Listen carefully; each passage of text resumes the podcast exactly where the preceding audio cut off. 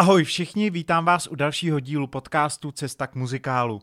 A dneska nebudu chodit kolem horké kaše, vrátím se k tomu, od čeho jsem se minulý týden v minulém dílu trochu odklonil a to je, vrátím se zpátky k muzikálu a samozřejmě, jak jsem sliboval, budu vzpomínat i dál na svoje divadelní role, které jsou spjaté s divadlem Josefa Kajetána Tyla v Plzni. Vy jste se ptali hodně na muzikál Někdo to rád horké neboli Sugar, takže dneska to bude o Sugar a když už budu mluvit o Sugar, tak bych měl mluvit také o Kdyby tisíc klarinetů a dostat se ještě k jedné činohře. Proč? Tak to se dozvíte za chvíli.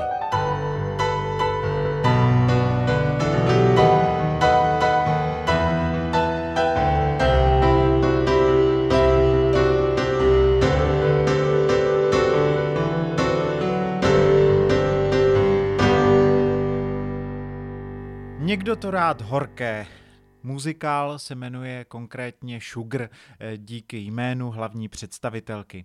Myslím si, že příběh, který nemusím asi blíže představovat. Je to slavný film z 50. let, hollywoodský film s úžasným obsazením. V roli Sugar, té hlavní ženské představitelky, excelovala Marilyn Monroe a film, ve kterém se snoubí gangsterka a zároveň takové to vděčné téma, že se muži musí převlékat za ženy, tak eh, ten byl vlastně ve své době velice populární a z té jeho slávy chtěl těžit o pár let, asi deset let později, i broadwayský muzikál. Vzal si tedy celý scénář, eh, filmový scénář, ke kterému přidělal hudbu. Nicméně v těch 60. letech asi bylo příliš brzo po tom úspěšném filmu a tak broadwayský muzikál, který tedy nesl, jak už jsem zmiňoval, pouze jméno Sugar, nebyl tak populární, nezískal takovou velkou um, fanouškovskou základnu jako ten film a stal se více méně spíš propadákem. To, že byl později objeven, znovu objeven a najednou se stal hitem, to asi ukazuje na to, že možná uvedení toho muzikálu tehdy na Broadway bylo příliš brzo po premiéře toho filmu jako takového. Dalším problémem tohohle muzikálu je možná i to, že jak už jsem zmiňoval, pracuje s tím filmovým scénářem, ale ten scénář není prvoplánově muzikálový muzikál jako takový eh, je dělaný potom tím stylem, že ze scénáře je něco vyškrtnuto a jsou tam přidělané písničky, které ale ve skutečnosti vůbec neposouvají děj. Když se podíváte na ten muzikál jako takový, tak zjistíte, že jakoukoliv písničku z tohohle muzikálu můžete vynechat a s tím dějem se vůbec, ale vůbec nic nestane. Oproti filmu je potom závěr toho muzikálu taky trošičku jinačí, je trošičku upravený, ale nečekejte nějaké velké odlišnosti. No a teď tedy pojďme k té verzi, ve které jsem měl možnost já sám hrát. Je to práce, na kterou velice rád vzpomínám. Vlastně to byl jeden z prvních muzikálů, který jsme uvedli v tehdy novém nově otevřeném novém plzeňském divadle, eh, divadle Josefa Kajetána Tyla v Plzni. Tentokrát mluvím ale o nové scéně. Vy, kteří se možná o muzikál v Plzni zajímáte, tak víte, že eh, tohleto plzeňské divadlo má dvě scény, nebo mělo dvě scény. Bylo to velké divadlo a komorní scéna. No a ta komorní scéna ta byla potom nahrazena novou budovou, moderní, která tedy nese název Nové divadlo a tam najdete jak velkou scénu, tak malou. No a na té nové scéně my jsme tehdy premiérovali Vlastně měli jsme premiérovat původně kočky, ale jak už to tak bývá, eh, divadlo eh, nebylo tehdy úplně ještě technicky zvládnuté. Eh, diváci z tohohle období určitě zavzpomínají na to, kdy přišli kolikrát do divadla a představení se rušila, přesouvala nebo začínala později kvůli tomu, že se v technice objevila nějaká chyba. Teď to neříkám jako něco směšného, prostě takové věci se dějí, to divadlo bylo nově otevřené, všichni si na nové technologie zvykali, samozřejmě, že nové technologie se zkoušely přímo před diváky, když to tak řeknu, takže ten první půl rok na té nové scéně byl o to těžší, protože samozřejmě se vychytávalo, co je špatně, co je dobře, eh, spousta věcí musela jít na reklamaci a tak podobně. Nicméně z divadla se stala nakonec úspěšná scéna, kde už teď všechno funguje jako na provázku, což je dobře, a na tenhle ten první půl rok všichni vzpomínáme, pevně věřím, už jenom s úsměvem na tváři. My jsme tam měli původně premiérovat, otevřít tu scénu muzikálem Kočky, ale kvůli těm technickým nedostatkům se Kočky nakonec přesunuly a tak první nová věc, která vůbec v novém divadle, co se muzikálu týká, byla, byla divá bára. Muzikál jako takový začínal hrát na nové scéně muzikálem Footloose, na který určitě jednou v budoucnu také zavzpomínám, kde jsem měl možnost hrát hlavní roli Rename Kormeka. No a Potom listopadová premiéra už byla ve znamení Někdo to rád horké. Musím se přiznat, že na tenhle ten muzikál jsem se obrovsky těšil, protože už od malička mám moc rád tenhle ten film. Já jsem vůbec mýval jak na základní škole, tak potom na gymnáziu takové období, kdy jsem koukával vždycky na eh, druhý program České televize, kde dávali vždycky v neděli takové ty hollywoodské oscarové bijáky asi mě k tomu tak nějak eh, přivedla moje babička. Já nemohu říct, že moje babička z otcovy strany byla nějaký filmový fajnšmekr, ale měla ráda prostě filmy pro pamětníky a některé tyhle ty filmy americké eh, se jí taky moc líbily. A my jsme společně na Někdo to rád horké spolu koukávali a já musím říct, že jsem si ten příběh zamiloval. Prostě jako dítěti a potom adolescentovi mi přišlo vtipné samozřejmě to, že dva muzikanti se musí převlékat za ženy, aby si zachránili život před nějakými gangstry. Eh, je to vděčné téma, co si budeme. Tak eh, zpátky k tomu muzikálu. Já jsem se na ní obrovsky těšil a mým snem bylo vždycky stvárnit postavu Jerryho Daphne. Nemůžu si pomoct, ale zrovna tenhle ten eh, z té dvojice mi přijde prostě mnohem a mnohem vtipnější než eh, Joe alias Josefína, který tam řeší tu milostnou zápletku s Marilyn Monroe. Muzikál měl režírovat pro mě do té doby neznámý režisér Ondřej Lážnovský. A už od první chvíle musím říct, že nás Ondra svou připraveností, svou lidskostí, svým přístupem eh, naprosto dostal všechny v souboru a právě on je také ten společný jmenovatel pro Někdo to rád horké a později také Kdyby tisíc klarinetů. On je režisér obou těchto inscenací, na které chci dneska zavzpomínat. Zpátky k Někdo to rád horké.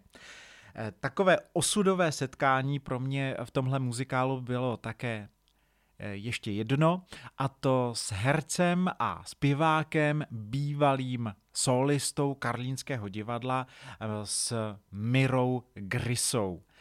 Miro je starý Bart a já musím říct s radostí, že můj skvělý kamarád v tuhle tu chvíli, který je vlastně ve skutečnosti prvním českým Joem, když to kdysi hráli v české premiéře eh, v Karlíně. A on od té doby vystřídal prostě i další role, jak byl starší, nejenom, že dělal Joea, ale později dělal také psího dečku, což je jeden z těch gangstrů. A v naší plzeňské verzi hrál Ozguda, tedy toho milionáře, do který, ne do kterého, ale který se zamiluje později do Daphne alias tedy Jerryho. Práce to byla fantastická, byla to velká sranda celé tohleto zkoušení.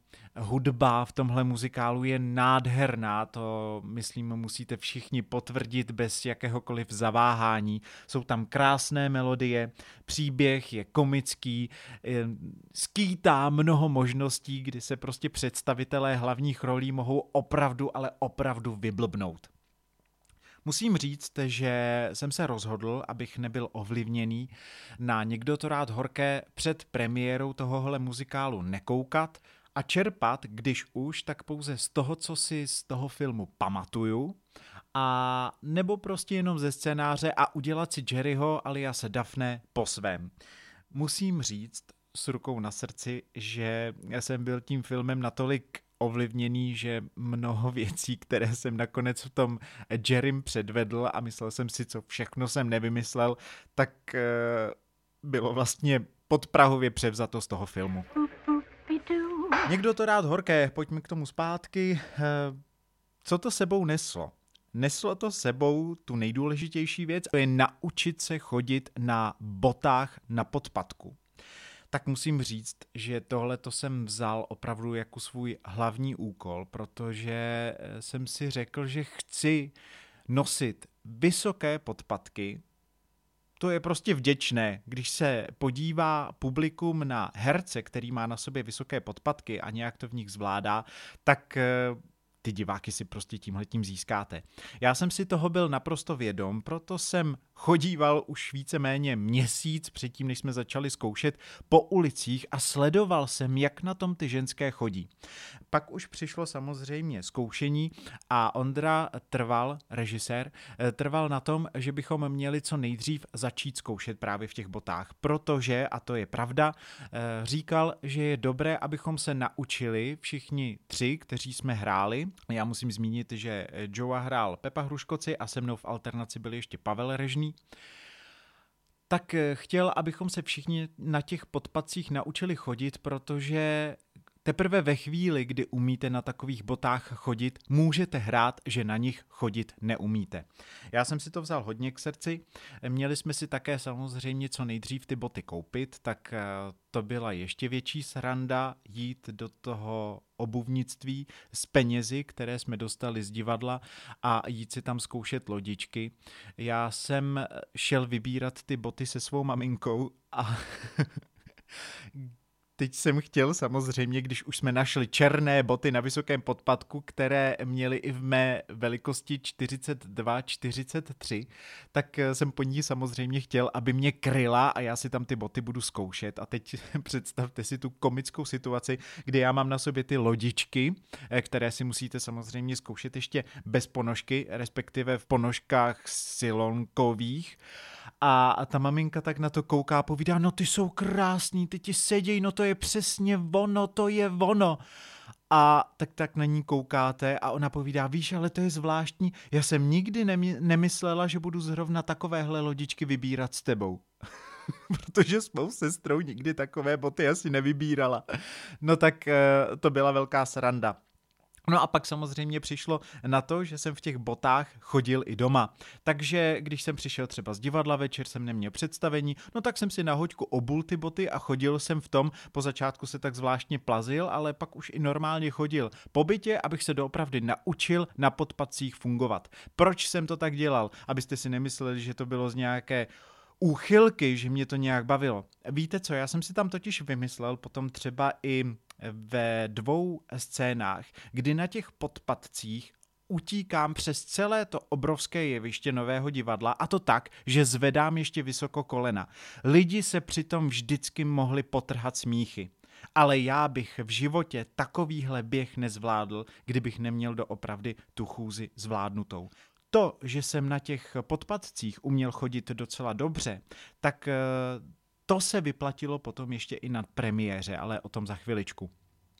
Musím zmínit ještě jednu vtipnou historku. Když se šily kostýmy, tak eh, zcela neskromně musím přiznat, že kdybych byl žena, tak to, co je na mě opravdu krásné, tak to jsou nohy.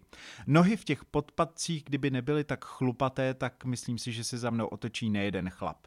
A výtvarnice, když na to tak koukala, tak eh, zatímco kluci Pepa i Pavel na sobě měli kostýmy, které vypadaly jasně neforemně a tak by to mělo být samozřejmě, protože ti kluci nemají na sobě šaty, eh, které by nějak mm, byly šité na nich, ale já, když jsem stál v té kostymérně, musel jsem mít na sobě ty boty, protože podle toho se samozřejmě krátily a šily sukně, tak kostymérka na to kouká a povídá, zkraťte to, zkraťte to, ať ukážeme ty nohy. On je má tak krásný, kratší, kratší. Takže zatímco Pavel měl opravdu sukně eh, ke kolenům nebo pod kolena, tak já jsem chodil chvilkama až skoro v mini, jo?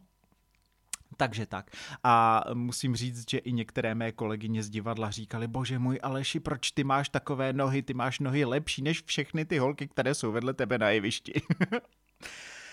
no, narodil jsem se jako chlap, co s tím? Tak. Proč jsem zmiňoval tu chůzi na podpacích, že mi zachránila premiéru? Byla tam scéna v tomhletom muzikálu, kdy Daphne se s kamarádí s Sugar a mají tam takový duet, jsme sesterský pár, při kterém tancují. Je to duet, který oni, oni pardon, tancují v nočních košilích a bosky. Na jevišti Nového divadla jsou takové drážky, po kterých přijíždějí kulisy. No a v tom Eifru na té premiéře eh, jsme se tak rozpálili s tou Soničkou, která hrála Sugar, že já ani nevím kdy, já jsem si prostě uřízl přes tu drážku kousek palce. Ale představte si, během eh, toho představení, kdy máte vyjetý adrenalin, tak vám to vůbec nedojde. A já si pamatuju, že jsem šel zpátky na to svoje místo, jakoby na tu postel a najednou koukám, že je strašně krve na polštáři. Pak koukám, je hrozně krve na dece a najednou koukám a já mám úplně krvavé chodidlo a v tu chvíli, kdy jsem si to uvědomil, tak mi v tom teprve začalo tepat. No a teď najednou nevíte, co máte dělat. No tak samozřejmě nechtěl jsem roznášet tu krev dál, tak jsem rychle vletěl do těch lodiček, aby tedy ta krev tekla do té boty. Jenomže následovala velká choreografie, kterou už tančí všechny ty členky toho dívčího orchestru a tam byla choreografie, kdy jsme se tam sunuli po těch eh, chodidlech a ta choreografie vlastně byla dělaná na to, že to všichni děláme na boso. A já jediný jsem na té premiéře najednou musel tančit tuhle choreografii v těch lodičkách tam musím říct, že jsem byl rád, že jsem opravdu nepodcenil svou přípravu a byl jsem tu choreografii schopný odtančit i na 11 cm podpadcích. Tam mi to vážně zachránilo život, když to tak řeknu. No a pak už jsem zaběhl samozřejmě jenom e, do šálu, abych se převlékl. Rychle jsem volal, ať přinesou nějakou náplast a tak, aby mi utáhli nebo nějak zastavili to krvácení. Převlékl jsem se a běžel jsem dál na jeviště. Dokonce první půlky jsem měl tu lodičku opravdu plnou krve. Tak eh, to byla trošku jatka, no. když už jsem u toho převlékání, musím také vzpomínat na to, že eh, my jsme samozřejmě, když se objevíme poprvé v dámských šatech, tak eh, je tam jedna choreografie a máme na sobě samozřejmě ještě kabáty, protože se to odehrává v zimě v Chicagu.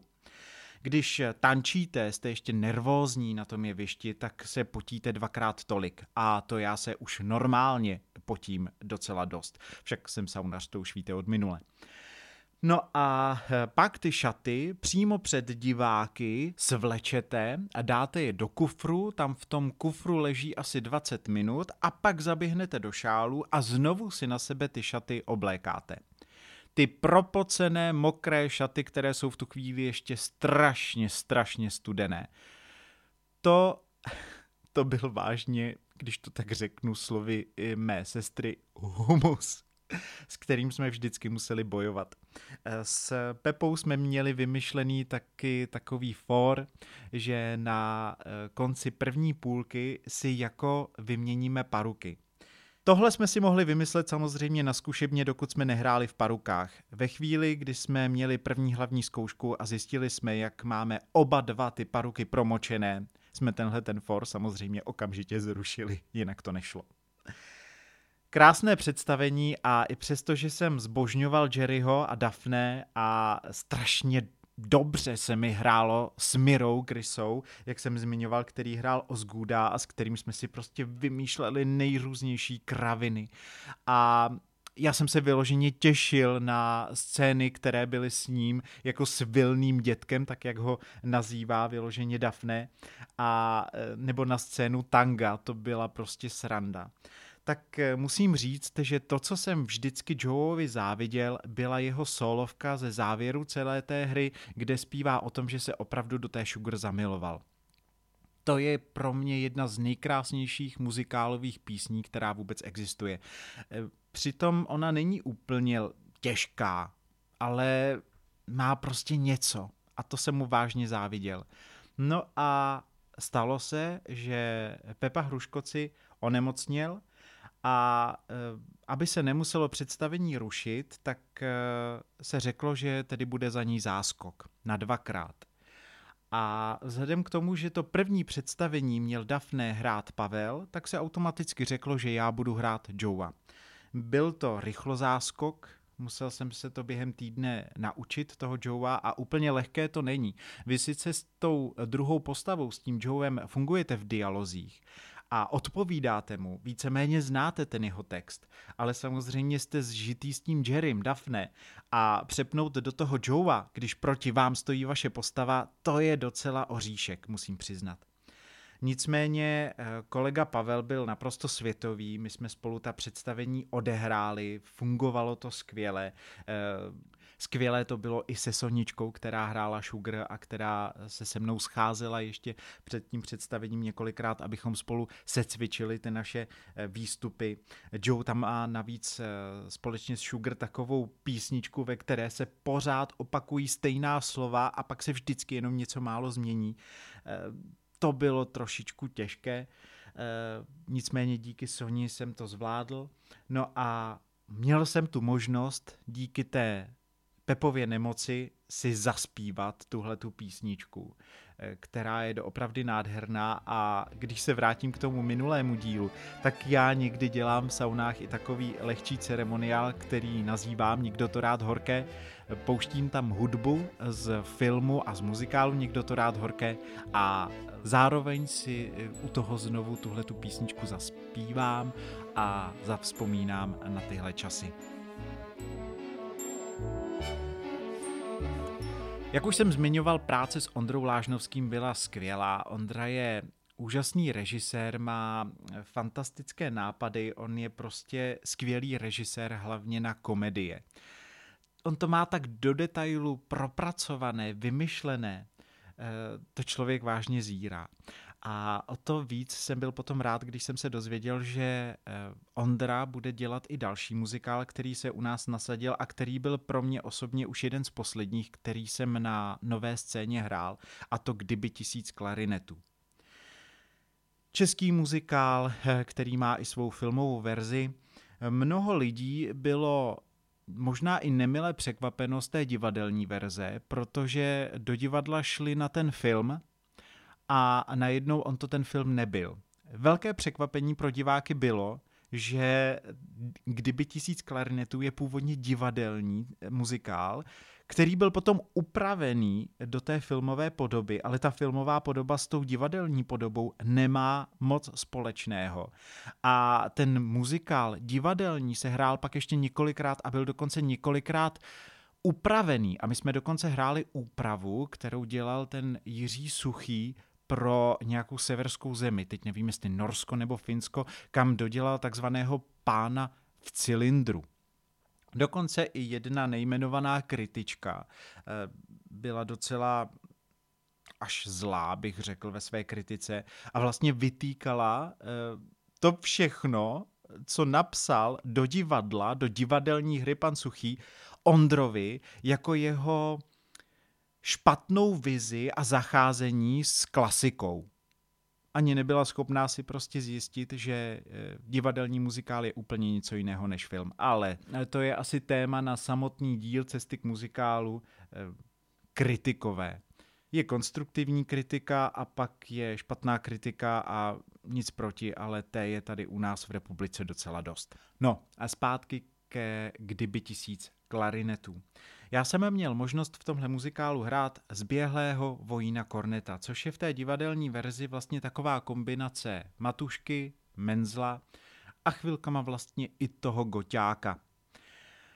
A to bylo asi největší překvapení vůbec pro diváky, pro mě samotného vlastně taky, že ta postava je eh, taková, jaká je. Mohl jsem zpívat ty úžasné hity, jako je Tereza, jako je Tak, abyste to věděla, Blues o světle.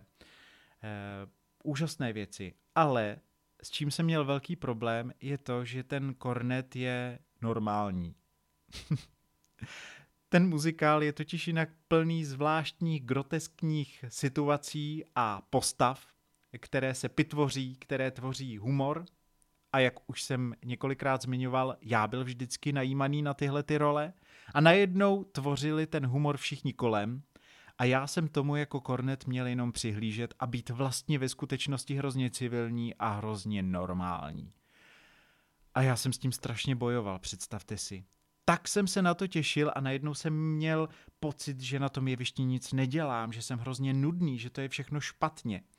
Tam jsem si uvědomil, ale jak je potřeba najednou, aby ten herec věřil režisérovi. A byl jsem rád, že tuhle věc režíroval zrovna Ondra, kterého mohu považovat i za svého kamaráda, který mě usměrňoval a který prostě říkal, ne, netvoř to, věř mi, věř mi.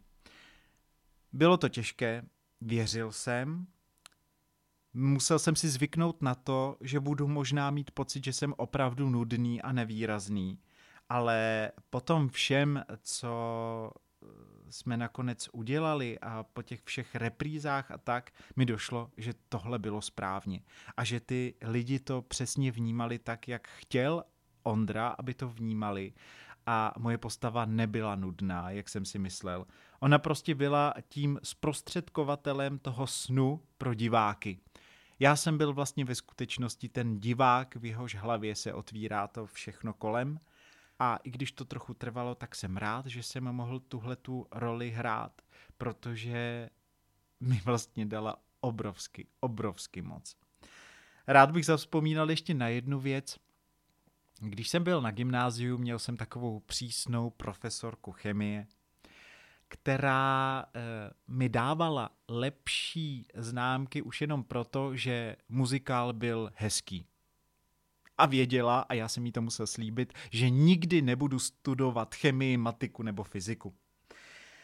I přesto, že byla přísná, tak lidsky to byl naprosto úžasný člověk. A jedno z posledních představení, které jsem v Plzni hrál, bylo právě představení Kdyby tisíc klarinetů a když už skončilo to představení, tak já jsem vyšel před tu budovu normálně tím vchodem pro zaměstnance a tam stála moje profesorka chemie, paní Růžičková a povídá, Aleši, pamatuješ si ještě na mě? Představte si, pedagožka, které si obrovsky vážíte, ale s kterou čtyři roky zápasíte, se najednou objeví před divadlem na poslední chvíli a vidí vás v hlavní roli ještě takhle dobré věci já se přiznám, že jsem v tu chvíli odhodil veškerý stud a zábrany a normálně jsem se rozběhl a skočil jí kolem krku a povídám, paní profesorko, co vy tady děláte? A ona, no já tady mám syna, byla jsem hlídat vnuky a říkala jsem si, zajdu do divadla, dávají kdyby tisíc klarinetů, tak si zavzpomínám na mládí a říkám si, odkud já toho kluka znám? První půlku představení nad tím přemýšlím a pak si říkám, bože, vždyť to je Aleš tak eh, to bylo tak krásné a tak dojemné a pro mě eh, pro mě to bylo ještě o to víc dojemnější, když jsem si uvědomoval, že už je to jedno z posledních představení, které v té Plzni budu hrát a že moje profesorka, které jsem musel slíbit, že budu jednou dělat něco jiného a že v tom eh, dokážu něco, tak mě stihla v téhle té hlavní roli vidět. Tak to pro mě bylo doopravdy krásné, krásný moment, krásný zážitek a moc rád na to vzpomínám. Když se vrátím eh, ještě k tomu Ondrovi Lážnovskému, tak musím říct a poděkovat mu za to, že mě oslovil, abych hrál potom ještě v jedné činohře eh, s divadlem Aqualung, kterou režíroval. Byla to pro mě zase úplně nová zkušenost. Eh, byla to činohra, která je inspirovaná knihami Terryho Prečeta, konkrétně Nevídaní akademikové. A divadlo Aqualung je soubor eh, lidí, kteří na sebe prostě skvěle slyší. A pak tam přijde cizí člověk jako já a samozřejmě, že chytáte ten jejich styl a jde vám to hrozně pomalu a jde vám to těžko, protože jste zvyklí na něco úplně jiného a tady jsem zase musel perfektně věřit tomu Ondrovi a já rád jsem mu věřil, protože několikrát dokázal, že je skvělým režisérem, abych eh, byl nakonec takový, jakého si mě v té roli představoval a jak si myslí, že to je správně tak eh, to jsou nevýdaní akademikové. V tuhle chvíli z těch vzpomínaných věcí jediná věc, která je stále na repertoáru a pevně doufám, že se vrátí zpátky na to jeviště hned po tom, co skončí tahle ta divnodoba a tyhle ty lockdowny a já musím říct, že se na tu věc už moc těším. Akorát smutné je, že tam hraju mladého chlapce a za celý ten lockdown už jsem si zvykl na to, že nosím docela dlouhé vousy a za ten poslední rok mi přibylo ještě dost vrásek, takže asi budu muset uh, zapracovat na nějakém liftingu nebo tak něco. tak eh, to bylo dnešní vzpomínání na moje dvě, vlastně teď tři, když to tak eh, dobře spočítám, role a já se na vás budu těšit zase u dalšího dílu někdy příště. Mějte se, ahoj.